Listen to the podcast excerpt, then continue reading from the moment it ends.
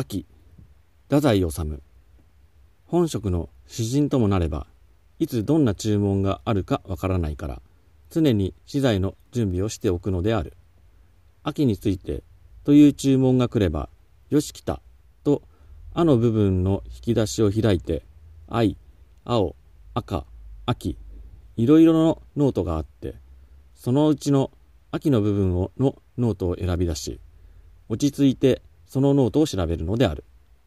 トンボ透き通ると書いてある。秋になると、トンボもひ弱く、肉体は死んで、精神だけがふらふら飛んでいる様子を指していっている言葉らしい。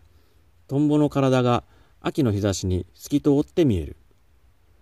秋は夏の焼け残りさと書いてある。照度である。夏はシャンデリア、秋は灯籠とも書いてある。コスモス、無惨と書いてある。いつか郊外のお蕎麦屋でざるそばを待っている間に食卓の上の古いグラフを開いてみて、その中に大震災の写真があった。一面焼け野原、市松の浴衣着を着た女がたった一人疲れてしゃがんでいた。私は胸が焼け焦げるほどにその惨めな女を恋した。恐ろしい情欲をさえ感じました。悲惨と情欲とは裏腹のものらしい。息が止まるほどに苦しかった。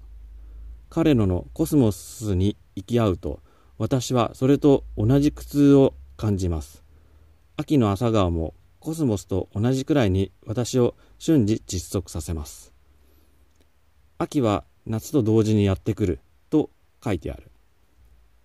夏の中に秋がひっそり隠れて、もはや来ているのではあるが、人は炎熱に騙されてそれを見破ることができぬ。耳を澄まして注意をしていると、夏になると同時に虫が鳴いているのだし、庭に気を配って見ていると、桔梗の花も夏になるとすぐに咲いているのを発見する。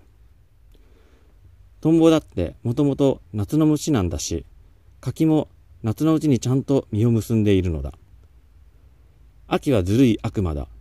夏のうちに全部身支度を整えて、せせら笑ってしゃがんでいる。僕くらいの軽眼の詩人になると、それを見破ることができる。家の者が夏を喜び、海へ行こうか、山へ行こうかなど、はしゃいで行っているのを見ると、不憫には思う。もう秋が夏と一緒に忍び込んできているのに、秋は根強いくせ者である。階段よろし、あんま、もし、もし。招く、すすき、あの裏にはきっと墓があります。道とえば、女おしなり。枯野原。よく意味のわからぬことがいろいろ書いてある。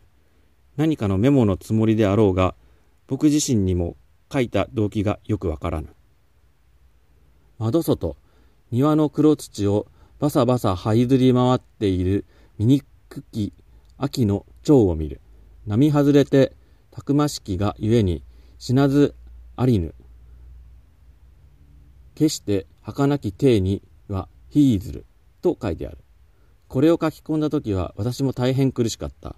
いつ書き込んだかは私は決して忘れない。けれども今は言わない。捨てられた海と書いてある。秋の海水浴場に行ってみたことがありますか。渚に破れた冷え傘が打ち寄せられ、陥落の後、日の丸の提灯も捨てられ、かんざし、紙くず、レコードの破片、牛乳の空瓶、海は薄赤く濁って、たどりたどりと波を打っていた。尾形さんには子供があったね。秋になると肌が乾いて懐かしいわね。飛行機は秋が一番いいのですよ。これもなんだか意味がよくわからぬが、秋の会話を盗み聞きして、そのまま書き留めておいたものらしい。また、こんなものもある。